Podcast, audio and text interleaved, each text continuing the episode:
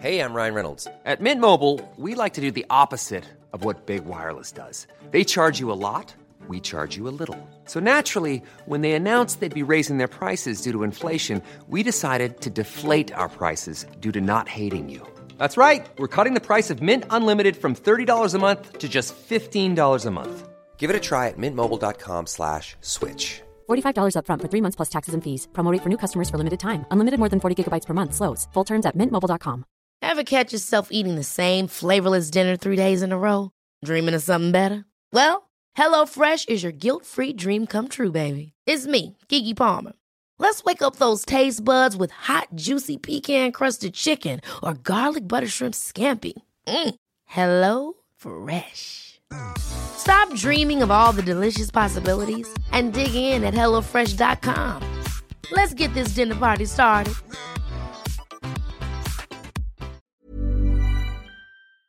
Welcome to the Badass Women's Hour podcast. This is where we round up all the best bits from our live Saturday night show on Talk Radio. In this episode, you can hear from Bonnie Parsons, founder of Scene on Screen Dance, who taught us how to dance like Beyonce. We chatted to Una Sims, who is the marshmallowist. You can hear the news stories which caught our eye this week, and we interview the incredible Laura Harper Hinton, who's the co founder and creative director of Caravan. We hope you enjoy. Coming up next on the Badass Women's Hour podcasts. Badass Women's Hour XL with Harriet Minter, Natalie Campbell, and Emma Sexton on Talk Radio. One, two, three, four.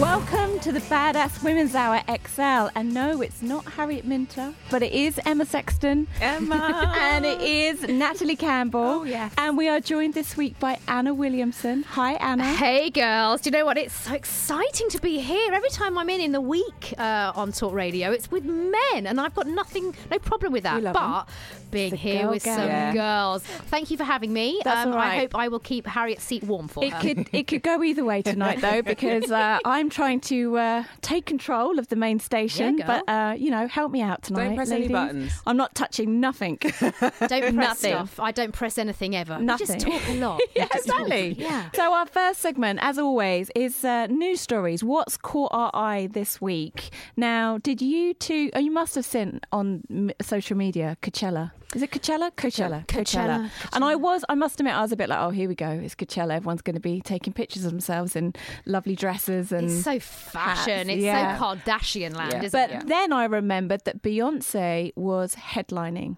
And did any of you catch her performance? Yes, I woke up to actually watch some of the live stream, and I ended up missing most of the live stream because I couldn't actually get online. But I caught up on social media at the same time, and it looked epic. And there was lots of sort of um, conversations around: Will she bring out Destiny's Child? Will uh, Jay Z be there? What will the set list be like?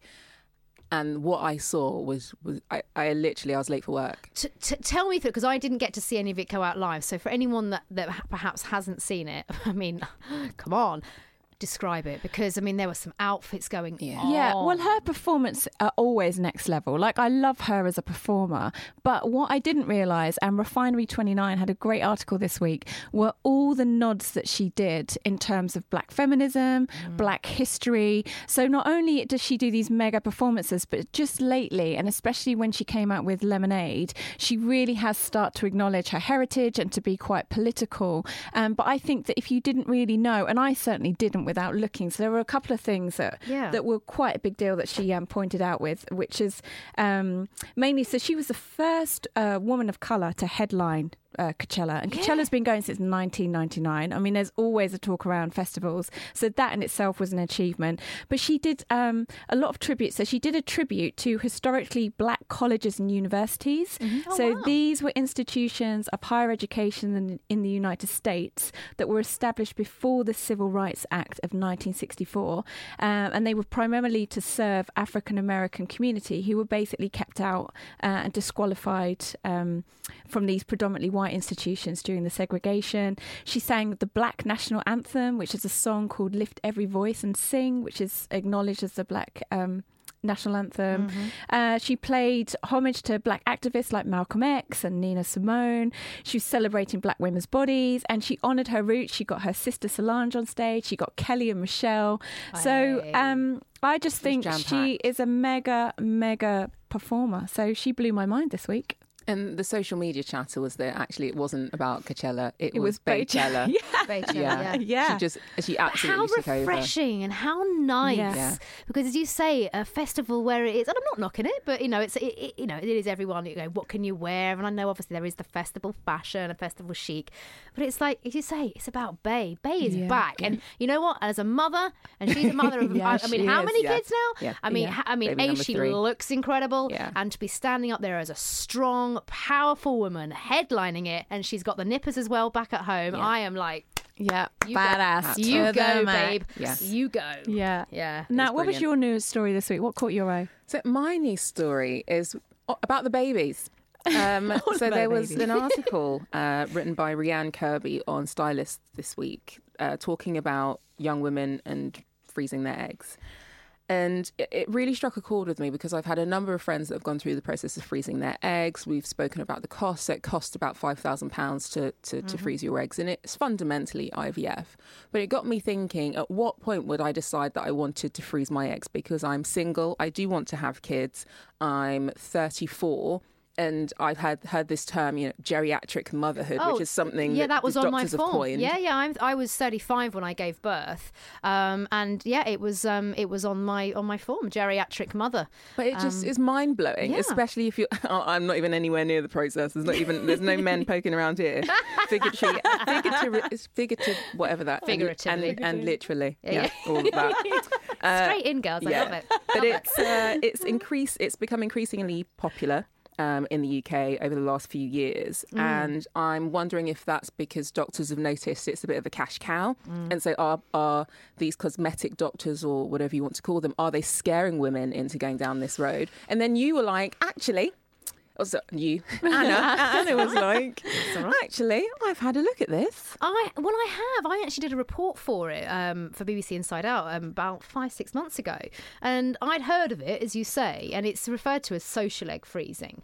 And having spent a couple of days in a, in a top clinic, you know, in in London, and seen the process and followed the stories of um, some women who who want to go down that route, it really opened up to me actually that this is something that I might consider. Now, there is the massive financial implication, and I do not have five grand just being trucked around readily. However, I am getting older, and as I was explaining to the girls uh, before the show, um, you know, I do want a sibling for my 18 month old, but I'm, I'm coming up 37 now. We're not in a position to have another baby for a good couple of years uh, due to work reasons.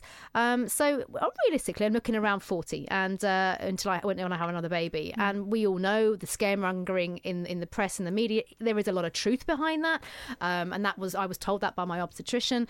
Um, so yeah, I have looked. I've had I've had my eggs checked. I went to go to a fertility clinic to see what my fertility was like. Fortunately, it's okay at the moment. But if I go back next year and I see that my fertility has has dropped and the quality of my eggs has dropped, then uh, I, my desire to have another child is is great enough that I actually would consider freezing my eggs. But you're not alone because last month, according to the Human Fertilization and Embryology Authority, uh, a hun- 1,173 egg fertilization cycles were carried out in the UK.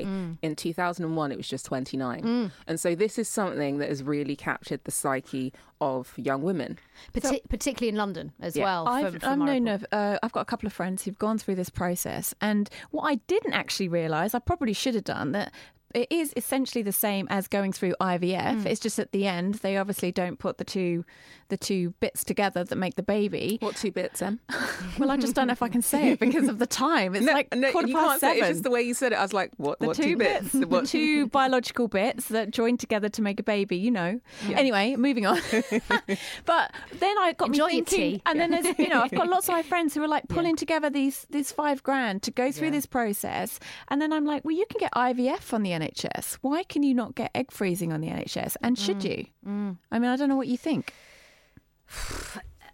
I think it's a tricky one, isn't it? Because it's about choice. Um, and where do we stop when it comes to you know what is a choice and what should everyone be Well, I kind of feel like have? if you're allowed, like, what do they do? One one round on the it's all it's all a, lo- a postcode lottery. Right, Uh, My experience of that, uh, Really? yeah, depending on where you live, um, some sometimes some places you get one round, sometimes you you get none, some you get three. Yeah. Uh, it, and I have a friend that's gone gone through that process um, in a London borough, and she only qualified for one round. Yet I know other people that have qualified for two or three. Um, I think it is very much a personal choice, and I think particularly with um, social egg freezing or egg freezing it is still such an uncharted territory. I remember when I was doing my film uh, uh, uh, a few months ago, there there actually haven't been that many babies that have been born as a result of it yet because women haven't come back to the clinic yet. They've got a lot of them stored. When I went into the freezer rooms, um, but actually they haven't come back yet to actually go through the process of it. And let, us not forget, this isn't a guarantee. You know, there's no guarantee you're going to get a baby out of it at the end, but it is, it is an insurance policy. Yeah. So I guess when it, when we're looking at an insurance policy, uh, I think certainly I don't think we're any time soon for, for that going to be available um, on the NHS. I don't I don't believe. Uh, so I was looking again, going through the article. Some of the things that stood out was that most of the women that are freezing their eggs are in London. Yeah. They are single, and the average age is falling. So the average age now is thirty-six point seven years. And over the next couple of years, I'm sure we'll see that come down even further. so, will yeah. we get into a position where we start to see 20 year olds, you know, Well, women in their 20s saying, oh, well, I've been single for the last five years because Tinder's just messed up the world of dating. Yeah, yeah, yeah. And now I'm going to freeze my eggs. But it's probably the best age to do it, though, right? Anna, when you go, It do you is. think? Eh, yeah. It is very much in, in your 20s. And I think we, we investigated this. I don't know about you, but certainly in my teens and 20s, we spend such a long amount. The, the education that we're given is don't get pregnant. Don't get pregnant. So you literally spend every month going, oh my God, I hope I'm not pregnant. And the point is, I think, and I think their message was we've forgotten to celebrate that actually um, that we are we are in the best position possible physically. And we're not, uh, let's take away, you know, career choice and financial and everything else, but physically in our 20s, that is when we are best placed to have a baby. Um, so yes, I would say I think the more educated we become on on on, on career choices and life choices, then I would say yes, your 20s is probably the best chance and best time to harvest any of those eggs. And what was our last story of the week? What caught your eye? Anna? Something that might make you not want to have babies. I was going to say from one extreme to Yeah. the other. And I only speak here in knowledge. And, and I'm sorry. Do you know what? And I have become a baby bore, girls. I'm really sorry. But actually, it's not a What? ba- No, it no. is. Because when before I had a baby, I was like, oh, I'm not going to be one of those people that just all they talk about are the babies. That's all I talk Yeah, about. but it's a massive new Oh, job. You're the it's- oh. CEO of a human being. Like, Yes, that- I am. I mean- That's a t-shirt. A t-shirt. CEO of a human being. I mean, if even I got a job as a CEO, I would not stop talking about it because I can imagine Yeah. the challenges that would bring. It's the same thing I as far as I'm CEO concerned. of, a my human child. I will do this. Well, you Um, think you are until it gets a bit actually, older. I've, I've got a damn clue what I'm doing, and that's the other thing I realise is no one knows what they're doing. We're all just making up as we go along. Even CEOs don't know what they're doing. CEOs, yeah. Uh, but yeah, a particular headline caught me this week um, is that breastfeeding drove me to depression, and this was um, this wasn't me um, uh, particularly, but it was a young lady called Lauren Franks um, from Kent um, who is opening up about, and she has a, a good blog now and, a- and a support network available to all um, mothers, particularly first time mothers, but it can be at any point of, of motherhood, that are really struggling to breastfeed. And there is no more an emotive topic or controversial topic than boob versus bottle. And I know this myself. I struggled to breastfeed. I went on to formula. Um, but yes, a lot of there's so much pressure in society um, when it comes to motherhood and people forcing their opinions on you and what your choices should be, and not enough of actually taking responsibility and allowing us to make our own choices. So it flagged to me because I was just like, good for you, girl, for speaking out about it. Um, I think it's whatever whatever the mother mother knows best. Yeah, there's so much pressure on mothers, aren't there? But um, I think we're gonna... And it's hard. Yeah. So, and it's hard to breastfeed for a lot of people. And I think that was her point.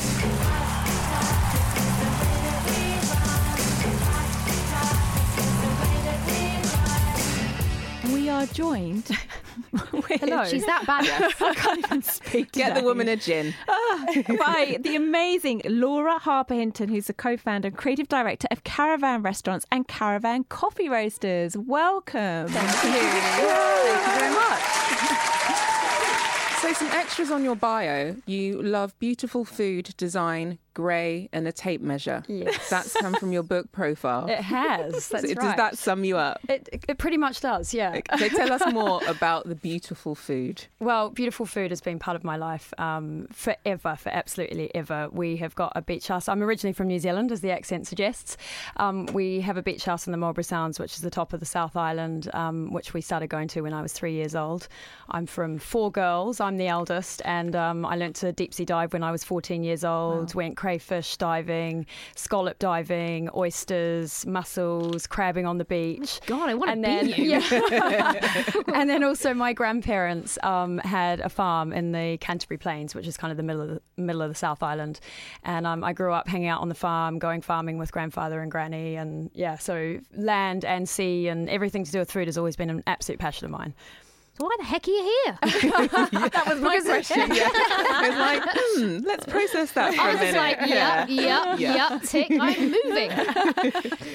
Great Britain has got amazing food as well. And actually, it was quite interesting when we first moved here. I moved here 18 years ago. And, you know, one of the things that New Zealand's really well known for is New Zealand lamb. Um, and so it was sort of like a massive challenge to find amazing produce and amazing um, products over here. And um, now I'm kind of a convert to Welsh lamb, saltmarsh Welsh lamb. So, which is a little bit, I shouldn't really be saying that, but I love it. And so I think, you know, UK is absolutely incredible for food as well. And so, how did you start the journey of basically saying you want to set up a restaurant chain and you want to specialize in coffee? Because you know what you what I heard was lots of outdoor, lots of seafood, and you know it's a bit of a leap. Well, in my mind, anyway. Yeah, I mean the the weird thing about New Zealand and Australia is that for about thirty years we've been really into specialty coffee, what we call specialty craft coffee, and I don't know where it's come from because it's not particularly close to any um, geographical regions producing coffee, but it's been an obsession of ours for a long time. So that's kind of part of our our upbringing, if you like. We've got sort of more cafes and restaurants per capita, I think, in Wellington where I when I where I moved to when I was ten. So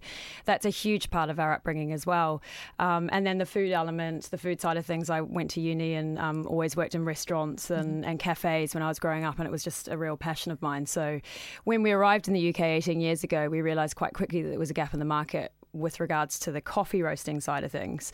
Um, and then we just wanted to bring the two passions together, which was slightly random. Um, I don't think there was any anywhere um, at the time when we opened 10 years ago that was had a coffee roastery in the basement and was also sort of a bona fide restaurant. But it was kind of just a marriage of two passions. if We you all like. had our jars of Nescafe. Yeah, exactly. you know what? For years, I didn't realise I was drinking such bad coffee until I actually went to Australia, where my sister now lives. Yeah. And then you suddenly, I suddenly realised there's this whole world of, like you say, that craft. She's just that bought cra- coffee in. Yeah, I'm having that for my coffee it? machine. Yeah. yeah. I like uh, your your Linda Oh Bellingham impression there of, of giving the coffee beans a little shake. Yeah, but li- li- as I did that, the smell is amazing. But it's it's one thing to want to, to merge those two, but you know, to to go from going, oh, wouldn't it be nice to have like Yeah. a mixture of coffee and great food and all this stuff? But you've actually made that happen. So, like, where did that moment come from? Where you're like, you know what? Actually, we're going to open somewhere Yeah. and we're going to do this. And did you have an experience of, of running, you know, a restaurant before? Tell us a bit about that. Yeah, no, I mean, I, I have two business partners, Miles and Chris. Chris is also my partner in life as well. Um, we all worked in the same place in New Zealand sort of 22 years ago. Miles was the head chef, um, Chris was the head bartender, and I was the maitre d'. And we used to sit around after work drinking way too much tequila and just talking about opening a place at some point. And we all found ourselves in London at the same time. And then we just kept talking, basically. And then at some point, you got to stop talking and you've actually just got to do it. And it took us a long time to find a site. It was a real struggle to get funding. Obviously, you know, restaurant sector is very, um, you know, risk of the banks are risk adverse. Um, so we, I think we went to the, all the main high street banks, got turned away, and then finally managed to get a little bit of cash from Lloyd's in the end. But um, yeah, it took us a long time to find the site. It took us a long time to get the money, um, and then we put absolutely every penny of our own cash into the project as well. So it was sort of make or break. So it was just What year really that? lucky that it worked. what year was that? Because it sounds Um, like it was a- 2010. so Gosh. just a bit after the financial crash. So that was another thing that wasn't helpful at all. Yeah. Is that it was basically the height of the recession because 2009 was when we were building the restaurant. Right. Yeah. But it's one heck of a gamble, as It- you say. it The restaurant trade, I think, as we all know, is is notoriously risky. You must have had to have one heck of a lot of self belief Mm. in not only yourself but the other two, especially when you're mixing business with pleasure as Yeah, well. I mean, yeah. you know, that's all. Yeah, I- because we've I been have- friends for years. exactly. But also the sites that you've got your restaurants. I mean, we're not talking, you know, uh, you know, two meters squared, you know, in the back alley somewhere. We're talking prime location in London. So how did that really bec- become a reality? I mean, how much it, it was involved in making that get up and running, and now to be the success it is. Yeah, um, I, I think when you when you start a business in food and coffee and wine and all the rest, they're obviously your passions. And what you realise quite quickly is that it's actually not a lot to do with the food and the wine and the coffee. Obviously, that's what you're you know serving to your customers. It's got to be you know evolving the whole time and, and, and as brilliant as it can be. But you actually have to know so much about everything else. Like we know we're experts in extract now. We're experts in rent reviews and you know so Mm. so yeah, it, it, it is a it is a lot of um, kind of business acumen that you learn along the way. I'm not saying we went into it knowing what we were doing. We didn't have a clue.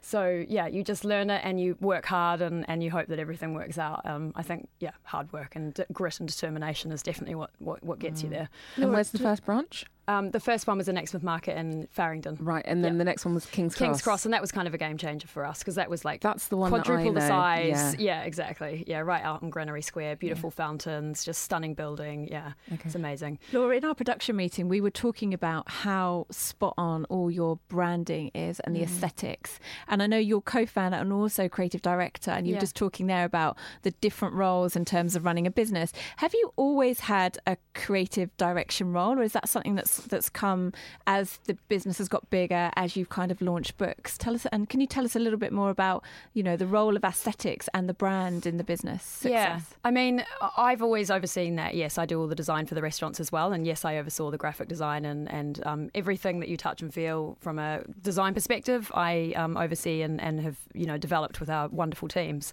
Um, I actually studied law, so no, I haven't always had a um, creative background, um, but I think I've just always been a really creatively passionate person. So for me, this is much more ideal. I, I do get involved in the legals with the business as well, but that's certainly not what I enjoy doing nearly as much as the creative. Mm. So yeah, it's a, it's been a journey for me as well. Um, designing uh, Exmouth Market, we had like literally no money, so it was a very um, creative project in the sense of we had to really, really make our money, every single pound work for us.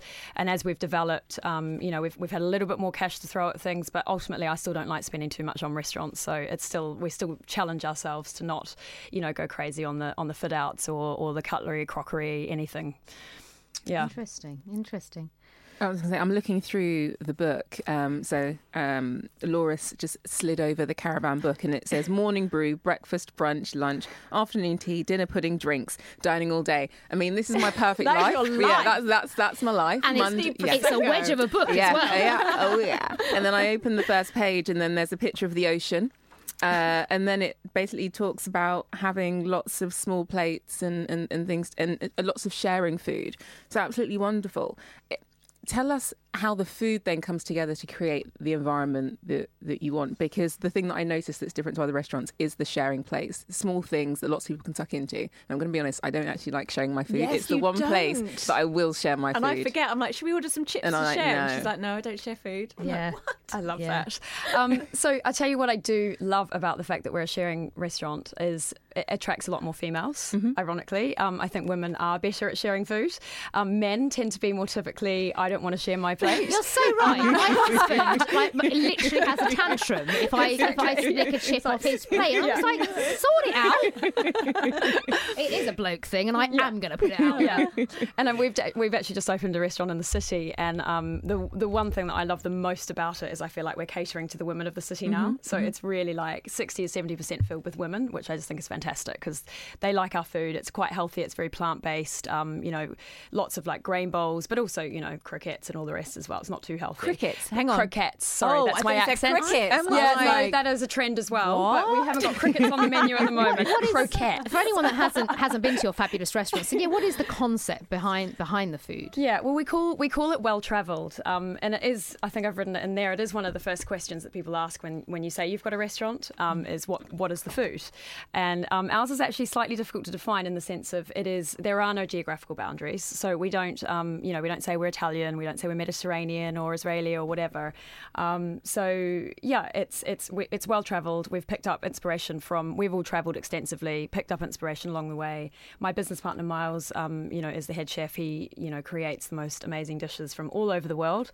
I wouldn't call it fusion either though because it's not sort of mucking around too much on the plate. So and then obviously one of the concepts is very much that it's for sharing layering small plates, but we do have large plates as well, and then we do loads of brunch on the weekend. So Great. it's that bringing that kind of coffee antipode and Mm. kind of sunny Oh, eggs exciting. into the vibes. How many people did you say you employed?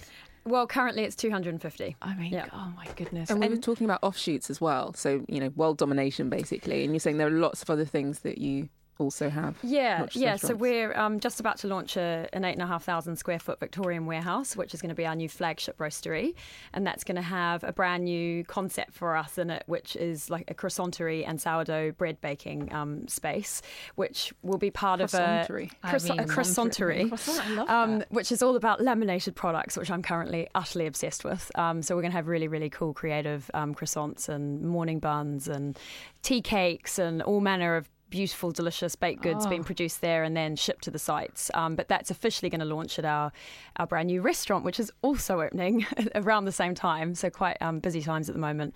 July um, is our new restaurant in Great Portland Street.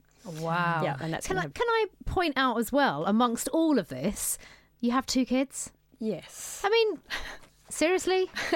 I have one and I can barely, s- I barely function, okay? Uh, and I waft in and out of radio for a living. You have 250 people to pay and two children. How on earth does that work? How Well- old are they as well? Oh, there. Um, Arlo is uh, six and a half, and Otis is four. Two boys. Love those Yeah, names. Very, Yeah. very cool. Cute little boys. Yeah.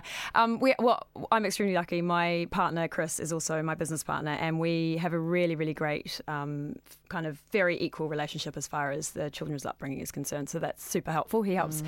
even down to the admin of the children, which, you know, I think a lot of women take on just because they have to take it on, not, not even realize that husbands perhaps not Society even. makes us feel we have to. Exactly. And I'm with you. We have a Yeah. 50 50 relationship too. Exactly, and I think that that is really brilliant. But we also have a nanny, so and Oh, she's been with us helps. for five years. She is amazing. So we literally couldn't do it without her. Yeah. yeah. And so going back, so what is a day like for you then? You know, mornings at home with the family. I think I saw an article on you in Evening Standard. Yeah. or- yeah. Yeah, it was Victoria Stewart, I think. Yeah, Yeah. yeah. So what what is life like? What's a day like? Given that you've got the restaurants, you've got new new venues opening, you've got products. So you're talking about um, uh, kombuchas. You know, how how does the day pan out?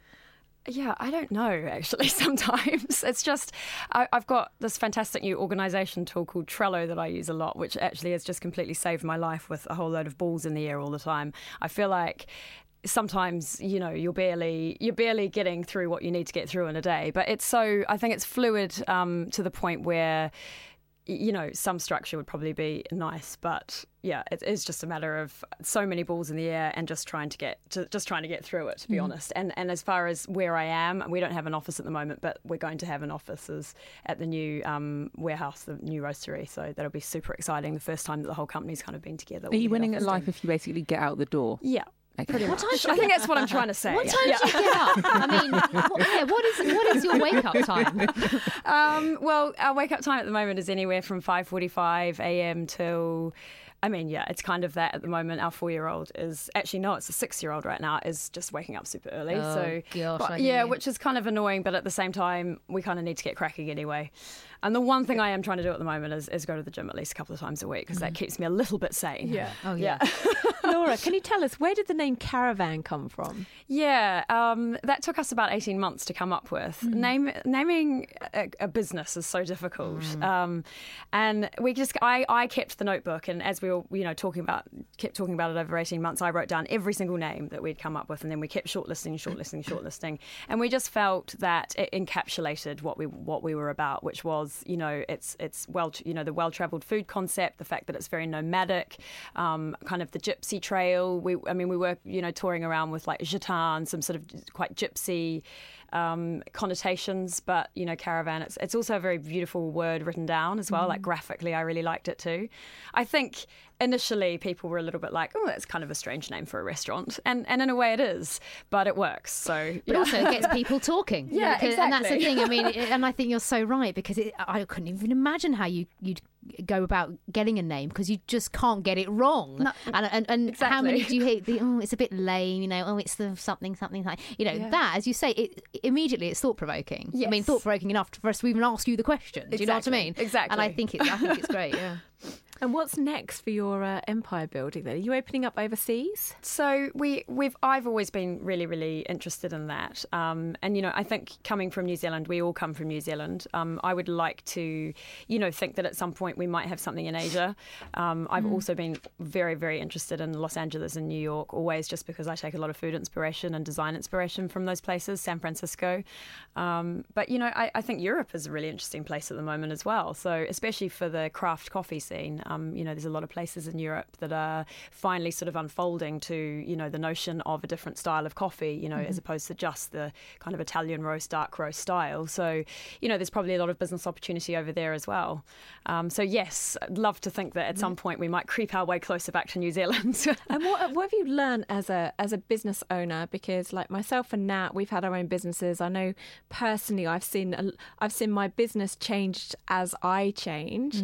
Have you noticed that? I mean, you've got two other people involved in the business, but have you yourself grown and changed as a businesswoman? And you know, when when you sort of look back on those sort of early days, is there anything that you would any advice that you would have given to you know, Laura in her first year of business? Yeah, I mean, it's an interesting question. And I think it's a really good question as far as being a woman in business as well, because um, certainly in the hospitality sector, we are underrepresented um, rather substantially. In fact, I find myself in meetings where I am literally the only female there. Um, and what the advice I probably would have given Laura of 10 years ago is um, that you don't have to, you know, take on the same characteristics as men to achieve what you need to achieve. So I think I came into situations a little bit too aggressively sometimes, probably trying to prove myself too much, you know, being too. I don't know, whatever it was that it, I think looking back, I didn't need to do that. I should have realized that I had the talent and the confidence, and I didn't need to kind of take on those other characteristics. I could have just been myself a little bit more.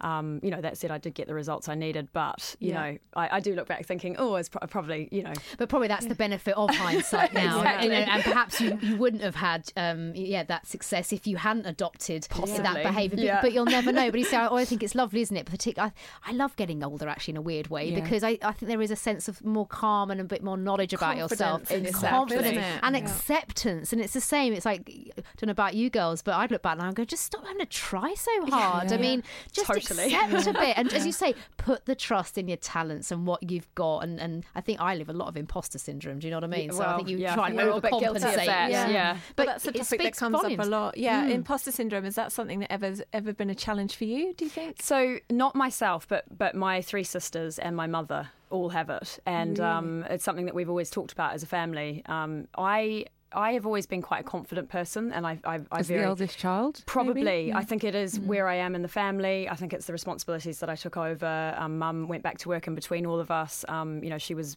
entrepreneur herself, and so I think I always sort of had a lot of confidence and didn't suffer from the imposter syndrome so much. But it's something that I understand because I've discussed it a lot in our family. Um, you know, f- I think we all lack confidence though at times, and I think women are particularly, you know, not so good on the confidence front when you know they really should be. Well, I think particularly if you're the minority, as you've just explained, Yeah. you know, you go into big business power, you know, power meetings, and you've got a new business venture, and you're the only woman. Hmm. Um, yeah, you can you can understand why it's wrong, but you can understand why. you Totally. know. Yeah. And have you ever gone down the investment route in terms of the business? Yeah, so last year we took on investment for the first time. So it was just the three of us previously, um, and we've self funded the whole way through with some support from the bank going forward. And then um, we had these two projects in the mix, and we just needed a bit more cash, but we also wanted some. I personally really wanted some business mentorship. I felt like I'd got to a bit of a stage where I wanted to kind of grow myself. So for me, that was my motivating factor for, um, you know, for the three of us deciding um, to get some investment, and it's a minority stakeholding from a private equity fund. Um, so, and they've, they've been fantastic so far. So, Exciting. yeah, I'd like to end, end the uh, the conversation on food. So a bit from the book. Of course you would. Yeah, Are you yeah. hungry, Nat? No, I, I was presented this beautiful book, and I'm looking at these pictures, and so now, yes, I am. Yeah. Uh, so it says people love to share food together. So why restrict to the why restrict them to their own individual starter, main course, and pudding if they would prefer to prefer to share, can't can't talk or read. So what are your favourite sharing or specifically for me brunch dishes? Brunch. So I, it's for me. There's a couple. Um, we do this amazing cornbread French toast. Oh. yeah, which is killer. I've had it before. Yeah, Yeah. exactly. And because the cornbread we've been doing literally since we opened, so it's quite it's quite dear to my heart that one. Um, and it's great. Cornbread French toast is brilliant. Mm. Um, my other great one, which is kind of more the you know decadent one, would be um, kim- kimchi pancake with slow cooked um, slow cooked pork and gochujang ketchup. Okay, you need to break that down. One that one. So down a bit. kimchi pancake is um, essentially just like a really lovely thick pancake with kimchi layered through it, and you know soy sauce and coriander and spring onions and deliciousness. Really nice. That was the moist- sound effect in my brain. Yeah, Thanks. moist Yeah, yeah. pancake, and then the slow cooked um, pork belly is just um, is slow braised with um, you know star anise and soy and you know very like lovely, really Asian flavors. Um, and then the gochujang um, ketchup is just a fermented chili bean um, uh, ketchup paste that we've sort of um, pulled out with you know various other ingredients. Is ingredients. it on the menu now? sesame oil. uh, it is on the menu now. Actually, Okay. we, ke- I know we, we, we tried tomorrow. to take it off, and there was a bit of a to do. Uprising. Yeah, Yeah. so, so we put it back on again. Do you do Deliveroo? yes, uh, we don't actually. We've got two hours to go, girls. Come on, it's easy. um, and then the other one, because I am really massively into healthy food, is the grain bowl. Um, so it's just you know lovely quinoa and buckwheat and amaranth and um, uh, seeds and sprouts and Yeah, these broccoli things make me gassy. and So, harissa and okay.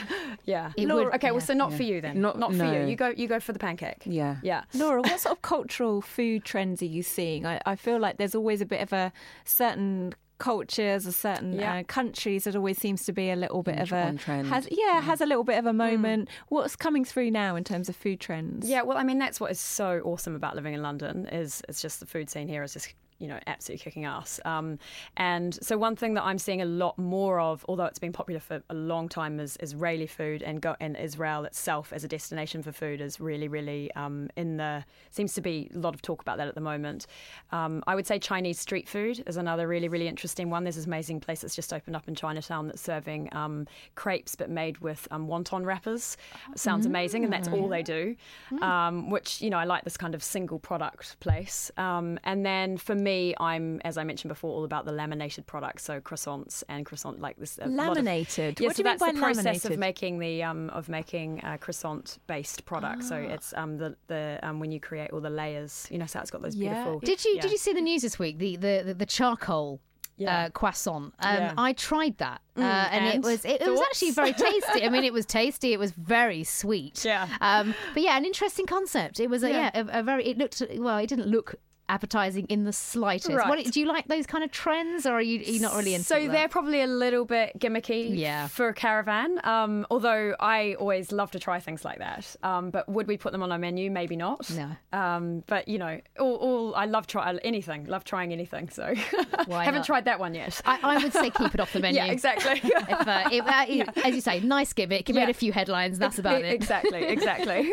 Laura, thank you so much for joining us. I've just been in awe of your like badassery in terms of like running your business, 250 employees. Like that's been insane. If anybody um, wants to know more about you and about Caravan, where can they find more information? Uh, well, the website is a good place to start, um, and then I guess my Instagram. Go on all the socials. Yeah, and your book, exactly. when does the book come out? Or so it the out book now? is out. Yeah, yeah. It's um it- when I can't even remember when that came out. I think it was like nine months ago or so. Great, Yeah. great gift. That. Yeah, Good yeah, gift exactly. present. I yeah. think. Well, and I'm gifting it to you. Ah. we'll look like we'll, Yeah. we'll we'll look out for that. Thank you so much.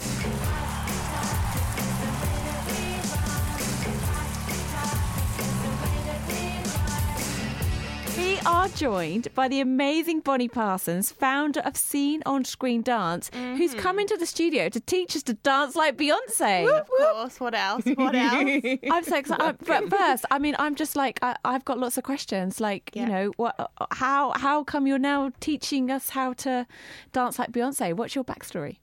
Um, I was a professional dancer, and I was working for people like well Beyonce's dance team, were uh, one of the Did teams. you meet that- Beyonce? just pause.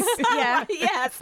Oh, just Beyonce's casually. dance team. Beyonce. Just Guys, like it's a long story. I feel like We've I'm. got time. We have, we have an hour and a half. Go. Okay. I'm Beyonce. I know that I'm going to have some competition here, but I am definitely in the running as Beyonce's number one fan. Hang on, mate. Yeah, I know it's going to get competitive. Sexton has it. She's bagged it. She's labelled it. Uh, so, and this is nothing new.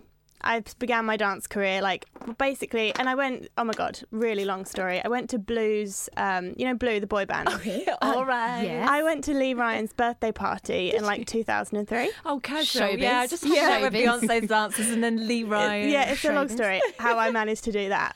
But Beyonce Crazy in Love came on, and you can imagine at the time there's lots of celebrities. I was there with my big sister. Beyonce Crazy in Love came on. I strutted onto the dance floor and I did Beyonce's Crazy in Love routine. By yourself. The whole routine. The whole th- yeah, on my own. I want to learn that At Lee Ryan's birthday party. At Lee Ryan's, and all of these people, all the blue boys were like, "Who on earth is that?" My sister was like, "Why did I bring her? Why did I?" I've known her choreography for a long time, um, and then so basically, I worked with Kelly Rowland. So I was like, "Girl, well, one Yeah. step away." Yeah.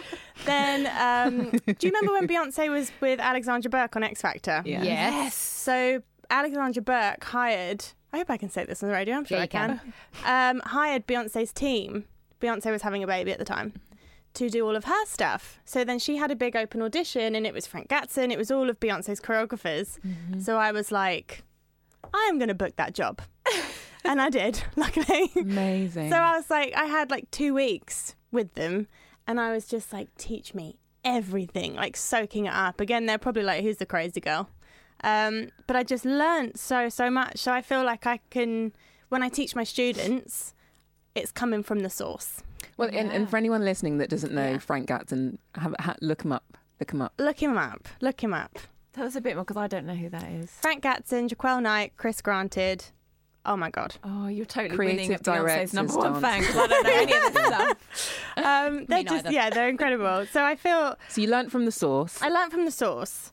But I think what's so fascinating about dancing is that if I'm ever in a situation where I need to draw on the strength, I know that as a dancer, I'm trained, mentally and physically trained, to be strong. And I can't imagine not having that. So for me, it's like girl power, you know. I think if I was a woman in my situation where you're trying to challenge yourself and push yourself and you're doing all these things, if you didn't have that background, how would it be? So through dance, we give women that power and that confidence. How, Um, and how do you get because Beyonce has her alter ego Sasha Fierce, right? Now Yeah. I might dance around my bedroom, Yeah, in the kitchen. literally look like Beyonce. Yeah. but how do you of course I do. Course in do. my head. Yeah. Yeah. But how do you get that? Why are you laughing? At? You want to see me do that, the net?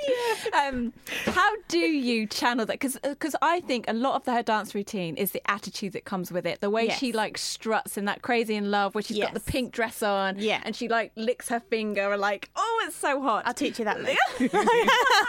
but like, how do you? How, you've got to dial up the badass to Yeah. the max. How do you do that? That's mentally Well, right. my uh, life motto is "If in doubt, get Sasha out."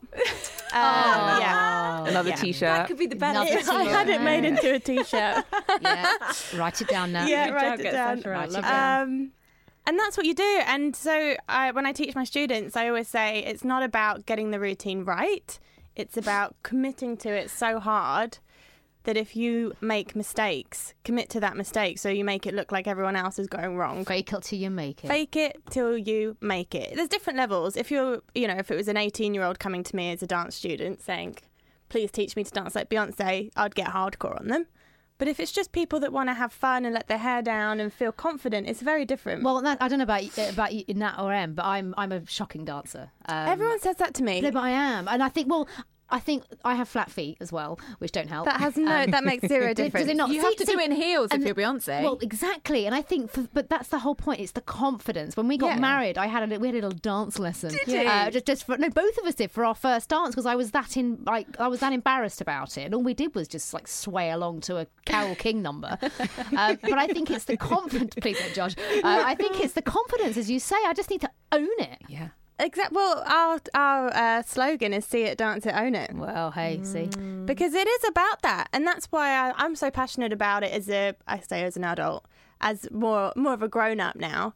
It's because there's so many metaphors that you can learn in the dance studio that you can take through to your everyday life, and you do have to own things. You do. You do. So do. do you do classes around songs or Yeah. styles or what? Like Or how an, does it or an artist. It's a lot of the time it's an artist. So, for example, Beyonce is like number one. Um, but Can I we learn to dance like Rihanna? Not that she Yeah, it's, dances. it's different. Oh no, she oh she does. Well, well, she just She grinds. grinds. I can do that. I, She like, grinds. I, I, yeah, I'm Jamaican. That's just Yeah. standard form Yes. on a Friday Yeah. night. Uh, yeah, so we do Beyonce, Rihanna, Britney, J Lo. They're really big ones too. I'd love to dance like J Lo. Oh, we need to go and do a Yeah, I'd class. like a Let's go J-Lo. and do it. We've got a J Lo masterclass tomorrow to do the Get Right routine. What time? Um, there's beginners twelve thirty, intermediate three thirty. And where where can people Beginners. join? Where's this happening? Uh, happening? Sceneonscreen.dance is the website you need to go to, Mm-hmm. and it's in Southwark tomorrow. Um, and it's just like we've known the dance breakdown again, myself and my instructors since we were fifteen. Okay, so before we go into Yeah. actually learning stuff, is Yeah. there an app? Can I go online and, and learn stuff? Do I have to come to a class? How does it work? Yeah. So you come to a class, so based in London, but we want to be all up and down the country. Uh, The so world, the coming world. soon, global domination empire. Um, go on our website, Instagram, SOSF Dance, um, and follow us there. But if you want to actually be physically in class with us, www.sceneonscreen.dance. What would be the first move you'd teach us? Yeah, good one. I always think a strut is a really good place to Yeah. start. That strut in that Crazy in Love video, like I'm Oh my God. I've got a massive girl crush when she just struts down and the wind's blowing in her hair and she's just like, yeah. Don't If you notice That's it- you all the time, mate. That's Yeah. how I see Is you. it? Yeah. Do you ever do that walking down the street when you've got your headphones on and suddenly you're in a Beyonce video? When like the wind is there and it's actually a wind machine. And normally, I normally do it at the tube station. I'll They're like the best. stand there like They're the best uh, because as the tube comes through the platform, it's like your hair goes. exactly. I'm with. I'm already Yeah. there. I'm already That, there. that's not with me with the wind, that hair in my in my mouth, Yeah. and, and a massive wedgie up my butt. Yeah. We've got a Beyonce track playing now. So what could we do? To, what could we do to this for our listeners? You're gonna have to be quite. You're gonna have to talk it out. visual. Gonna- yeah. So I'm doing a little shoulder sway at the moment. I'm waggling me babs. Is there a is there a hair flick that people could do to a Beyonce track, or do we need another one? Um, I'm trying to think. Well, Well, you know were what? doing- I think you're going to have to teach us in the break. I've got to- go. and then we're okay, going to a break now. In the break, you're going to teach us how to be Beyonce. and we'll put it on social media. Ah, no! There's never been a faster or easier way to start your weight loss journey than with PlushCare. PlushCare accepts most insurance plans and gives you online access to board-certified physicians who can prescribe FDA-approved weight loss medications like Wegovy and Zepbound for those who qualify. Take charge of your health and speak with a board-certified physician about a weight loss plan that's right for you. Get started today at plushcare.com slash weight loss. That's plushcare.com slash weight loss. plushcare.com slash weight loss. Hey Dave. Yeah, Randy. Since we founded Bombas, we've always said our socks, underwear, and t-shirts are super soft. Any new ideas? Maybe sublimely soft. Or disgustingly cozy? Wait, what? I got it. Bombas. Absurdly comfortable essentials for yourself And for those facing homelessness. because one purchased equals one donated. Wow, did we just write an ad? Yes. Bombas. Big comfort for everyone. Go to bombas.com slash ACAST and use code ACAST for 20% off your first purchase. Many of us have those stubborn pounds that seem impossible to lose, no matter how good we eat or how hard we work out. My solution is plush PlushCare. PlushCare is a leading telehealth provider with doctors who are there for you day and night to partner with you in your weight loss journey. They can prescribe FDA-approved weight loss medications like Wegovy and Zepbound for those who qualify.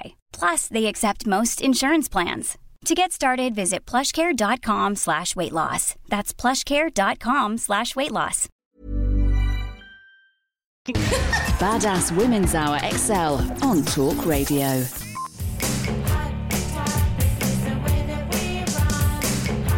Welcome back to the Badass Women's Hour XL. And there's chaos here because just before the break, we had Bonnie from Scene on Screen Dance, talking all about dancing like Beyonce. Oh, we just want to be. I just want to be everyone tonight. Yeah, I mean, I just yeah, I want to do with that class. But it was carnage. I think we forgot we were on the radio. Yeah, I did. And I we- got carried away. I was just in awe of her. Yeah. was like, "Oh well, I've worked with Beyonce's choreographer." It's like, And then- what? yes, exactly. And then yeah, I'm strutting my stuff at Blues Party.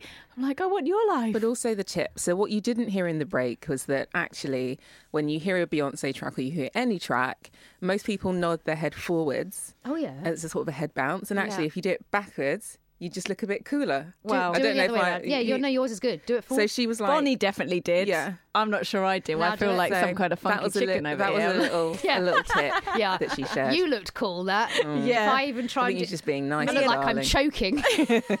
Me and Anna Yeah. or Alan over there. Alan. Alan doing her dead dance. Literally, you and me, we need to go to that class. I really want to We'll have Nat in go. the front row in a in a, Be like, two, in a "Woo!" flipping Really yeah, want to crop go. top going on. You and I at the back doing the funky chicken. Oh dear. and it's turning into a big. I love we've got this big girl gang posse here because we've still got Bonnie in the studio with us, and we're very very excited because we have a marsh. Mellowist. Mellowist. Mellowist. yeah. Welcome, Oonagh Simms, the marshmallowist, who's going to tell us all about marshmallows. Is that right? It is indeed, yes. Um, um, I'm here to talk about all of whole fruit handcrafted marshmallows. So tell us, is this your company? Is it? It is, yes. Um, so I own the Marshmallowist. Uh, we create gourmet handcrafted marshmallows. So for the past six years, I've been whipping up marshmallows from fresh fruits, organic herbs, boutique alcohol, and just hang- pairing. I was going to say they're not just normal marsh They're mallows. not. Are we marshmallows? We're Yeah. definitely marshmallows. We're marsh- yeah. Yes! Sorry. Yours Sorry. have booze in them. They do. Some do. Nat's No just wonder stink-eyed Natalie me invited you in. Yeah, exactly. I can still hear marshmallow. I don't know what you It's lot on. marshmallow. We've been outvoted now. Let's just go with it. Oonagh's like, look, it, It's definitely yeah, I am the marshmallowist. Marshmallowist. Yeah, that's my moniker. so, Oonagh, you're the first producer of gourmet marshmallows in the UK. That's quite a title. I Thank like it. Thank you. Um, yes, we started um, six years ago. Um, I trained as a chocolatier patissier in France for four years. Wow. What part of France? Um, Paris. Okay. Um, How do you and even get a job like that or training like that? Because we were saying earlier, it's not like it when we were at school and the careers advisor, they're like, yes, you can be a chocolatier. Yeah. I mean, how does that even come about? Um, I literally moved after school. I was 18 when I moved to Paris. Um, and I got um, it's an artisan du chocolat box um, when I was oh no hotel chocolat sorry box when I was like 12 and just got so madly keen on chocolate. I was so so incredibly amazed by the, these different flavors that you can combine with chocolate and as soon as I left school, I was just like, right, that's it. I'm going to Paris. I'm going to live this incredible life and drink red wine on the left bank. Oh. and This is where we're going wrong, girls. Yeah, exactly. um, so I then moved to London and worked for Artisan Chocolaterie here and started experimenting with different uh, chocolates and marshmallows after work and started Why, experimenting. but why the mar- marshmallows? Uh, we used to make them in Paris, so Ah. um, I just I really loved the process. It was really scientific, and you can you can be really adventurous with marshmallows. The recipe that I've created, um, it doesn't use egg whites, so it's really souffle like in texture. So the different notes that you um, when you're eating them, the different notes and flavors come out really strongly. Um, and I just I loved the process. How so do you make them? Because I only know the really crappy ones that you get The for kids, and I never eat 99p them. in and they a just, bag. Or like, Ugh. yeah, I don't think I've ever had a gourmet marshmallow in my life, Oonagh. Have you never had a gourmet No, but is- marshmallow? are you gonna change my life tonight? um, well, I have brought loads for you tomorrow, so Exciting. I know. Um, but Right, then while yeah, you so explain, I'm going How to you shove one make in my them? gob. What goes into making a marshmallow? So we use whole fruits, um, and then it's whipped up. And it's like paired with sugar and whipped up, um, and you incorporate loads of air, so you get like a really intense sort of fruity flavour from our marshmallows. And so, because this is the review section, we will be reviewing this. So, the one I'm about to taste now is passion fruit and ginger. Yeah. Um, and for anyone that is interested, I'm actually periscoping this. So, if you go to Badass Ah. Women's Hour HR, you can see what's going on. So, I'm taking one of these. I love Bonnie. how they're just near you, Nat. And Bonnie. It's not my a job to pass them That to wasn't you. an You're accident, Sasha. Am I, am I allowed to double taste at the same time? Can I try the um? Oh, hello. Well, we have just launched our Bloody Mary marshmallows, which is like a really Oh, unexpected take. We've got Paul calling in. Paul, do you want to talk about marshmallows with us? Hello, He's Paul. like, Paul's like, no. No. Paul's like, I'm talking Oh, about egg he's not on freezing. Yeah, really does. He's not on the line yet. Can Maybe he'll join us. Yeah, so they're really just a little boomerang. They're really unexpected. It's like um, a very smoky, sort of intense heat, and it's not what you would imagine from a marshmallow. They look amazing. It's a savoury it? marshmallow. Would you like to try one? Yeah, I would. I don't know how. Where are the champagne ones? Uh, they are here. Raspberry and champagne. Uh, It is, bestseller. um, but- wow, very They popular. They've even got the amount of um, Tabasco right. Yeah, it's a really good, like Oh my fiery goodness. kick at the end. Really good. Oh, and where are these stocked? Where can you buy them? Um, so we're stocked in Harrods and Selfridges and Harvey Nichols and one to be announced, but it hasn't been confirmed yet, but it's really big. And we also have an online website at themarshmallowist.com. These are incredible. I mean, these are these are posh marshmallows. Yeah, Sorry, I, they are. I've never out. tasted anything like it. They're absolutely. I'm going to lunch at my mum's tomorrow. I'm have to nick a box Yeah, because they are really. This is like this is something seriously good. What's to turn the up to journey been with. like though to get the product to this? Has there and also to almost I mean, you know, you are a premium product, so I imagine you're not massively mass producing, but still, it's more than making, say, one serving for a, a dinner party. Has there been a big journey in terms of refining the concept?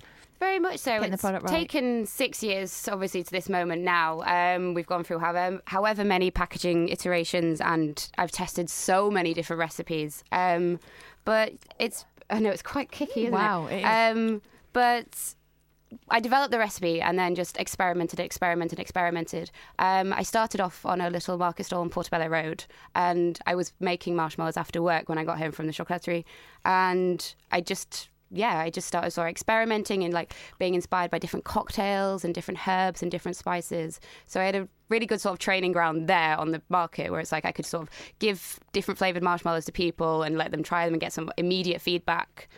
So But starting a business isn't easy. You know, Bonnie's still in the studio Mm. as well, and you know, SOS is, is is your own business. How do you, uh, you know, find the the, I guess the spirit to keep going and to get a new product out there into the consciousness because most people don't think, oh, I feel like a sweet treat. I'm going to buy marshmallows infused with Mm. something. Um, well, I obviously, as I mentioned, I trained as a patissier, um, and I'm really proud to be a chef. And it's from that that I feel like I can create something intense and something real. Um, I didn't start this project as an entrepreneurial sort of scheme. It was just for the love of marshmallows that I ever started to do it, and I got loads of attention on the market. Um, and Harvey Nichols picked me up, and it's kind of grown from there. Really, I didn't do it to launch a product. I did it because I absolutely love marshmallows. And I think that's the key, isn't it? It's doing something that you're you're passionate about. And I think we've been hearing that particularly from you, Oonagh. Obviously, as you, Bonnie, you're so passionate about your dance. It is just it is who you are. If you, stri- I, I can tell now, if you stripped you ladies down to your core soul, it would be a Malawi centre. You are a Malawi centre, and you are just Beyonce, basically. yes. and I think, as you said, that's that's a huge part of it. You know, it's it's having that passion to keep going because we're gonna t- we're gonna hit many humps in the road, and it is just believing in yourself, Of isn't it? But that's that's h- it's easier said than done, though, isn't it? Yeah, massively. Like I think personally, like the these friends that I've sacrificed along the way, the late hours, you can't do that. You can't start up a project and start up a business without sacrificing something. If you're not passionate about it, then you'll lose your way. Like you just won't bother. You'll just be like, you know what? I'll just go and go and get a nine to five because I don't want to be up till 3 a.m. making marshmallows and I don't want to then get up at 6 a.m. to go and sell them on a market stall. If you don't have that passion there, then you won't bother doing it and you won't succeed and you won't last six years. Like it's difficult. And I think that's the thing, isn't it? Business, running your own business, it is difficult. It's It is a lot of hard work. And what next, Oonagh, for the business? Where do you want to take it? What's your vision? Um, we would like to be sort of regarded as the premium marshmallow company in the UK, Europe, worldwide. Um, we're just about to launch in Germany, and we just sort of want to get the get the knowledge about marshmallows out there. Like it is obviously still an unusual product, um, so it's a sort of education process with people, and for them to experience it as a gourmet product rather than just a normal marshmallow. And I think that's exactly as you said, Emma. I Yeah. think we all, correct me if I'm wrong, we a lot of us stereotypically think of a marshmallow in that it's a cheap bag, and you only like the pink ones. Uh, well, if you're me, I don't, I don't like the white ones, and you stick them over a bonfire on bonfire Yeah. night. Do you know what I mean? And actually, this is a whole new ball game. It's Yeah. like it's like having cheap supermarket brand chocolate and and you know the elite chocolate, really, isn't it? It's Exactly. just and, and everything in between. Mm. So for the review, M. Oh, definitely five stars. I mean, it's I like nothing else I've ever tasted. Oh, thank you. I'm going with you on on on a five star. The, the one I put, uh, the one I tasted Which was flavour did just you was lovely. I had passion fruit, gin, and ginger, and I'm going to be tasting a champagne one. What was the one that I had? I had a savoury one. Didn't you I? had the Bloody Mary. Did I? Yeah, Nice. we've literally Oh, just yeah. launched that. Um, we did it for a. Um, we did it for an event a few months ago. No, about a year ago now. Um, for like a cocktail. Cocktail menu, and it was so popular and also a little bit divisive. Like it's a savoury marshmallow. Mm. People are not expecting that, and some people really, really love it. Some people really don't like it, but um, the majority of people have been really, really positive towards it. Yeah. So we decided to launch it. Also, it's unusual, and that's what we want to be regarded as, like the people that sort of push the boundaries of marshmallows. Bonnie, what's your rating? How many Beyonce struts? Um, infinite. five star, and also five star as a businesswoman too. Oh, thank you so much. That is Thank you. badass. Thank you so much, Oonagh. If we want to, if people want to um, buy your product, where can they find it? Uh, themarshmallowist.com, Selfridges, Harrods, and Harvey Nichols worldwide. All the syrup. Thank you. One, two, three, four. This has been Badass Women's Hour's Best Bits. And you know what? If you liked it, do rate, review, and subscribe us. We love that because it makes us so happy. We will be here again, same time, same place with the Badass Women's Hour podcast. But in the meantime, come follow us on social media Instagram, Facebook, Twitter, all the socials at Badass Women's Hour. Hi, I'm Daniel, founder of Pretty Litter. Cats and cat owners deserve better than any old fashioned litter. That's why I teamed up with scientists and veterinarians to create Pretty Litter. Its innovative crystal formula has superior odor control and weighs up to 80% less than clay litter. Pretty Litter even monitors health by changing colors to help detect early signs of potential illness. It's the world's smartest kitty litter. Go to prettylitter.com and use code ACAST for 20% off your first order and a free cat toy. Terms and conditions apply. See site for details. Hold up. What was that? Boring. No flavor. That was as bad as those leftovers you ate all week. Keke Palmer here, and it's time to say hello to something fresh and guilt-free. Hello Fresh. Jazz up dinner with pecan-crusted chicken or garlic butter shrimp scampi. Now that's music to my mouth. Hello Fresh. Let's get this dinner party started. Discover all the delicious possibilities at hellofresh.com.